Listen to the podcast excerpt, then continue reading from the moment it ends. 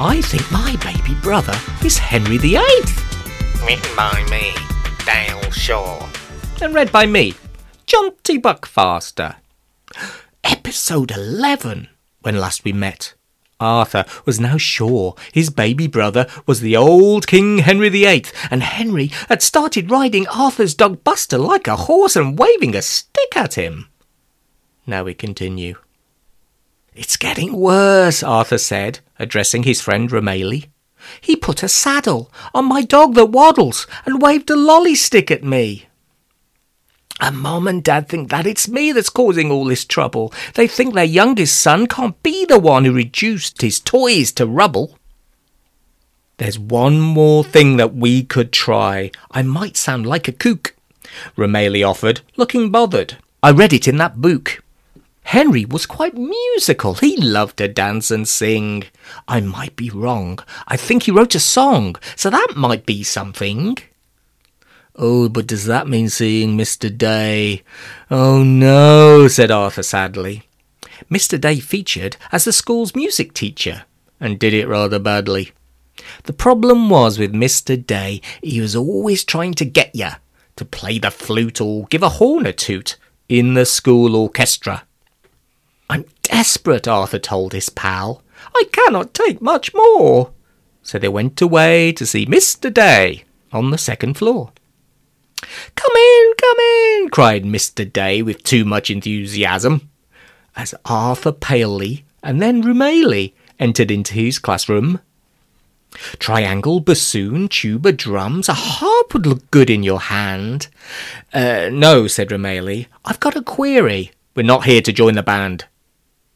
Oh, said the teacher, looking sad. I thought you were musicians.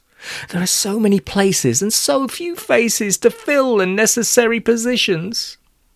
I have a question about a king, Romele quickly butted in. The song Greensleeves, I do believe, might have been written by him. Oh, how lovely, Mr. Day beamed. For that tune, I have a passion. It's an absolute beaut when played on a lute in a satisfactory fashion. What's a lute? Arthur asked. Then Mr. Day leapt up. There's one stored in this music cupboard. I'll let you have a look. Mr. Day produced this thing that looked a bit like a guitar. It was shaped like an egg, plus had a long neck with strings, and it looked quite bizarre. Have a go, said Mr. Day, his eyes twinkling with glee. So Arthur ran, his shaking hand, across the lute's belly. The lute, it made a sort of noise that sounded fairly terrible. Oh, hooray! screamed Mr. Day. You play that lute so well. About that song, Romele asked. Ah, uh, yes, Greensleeves, you mean. It's very old, and it's been told Henry wrote it for his queen. But it might be all a myth, Mr. Day then teased.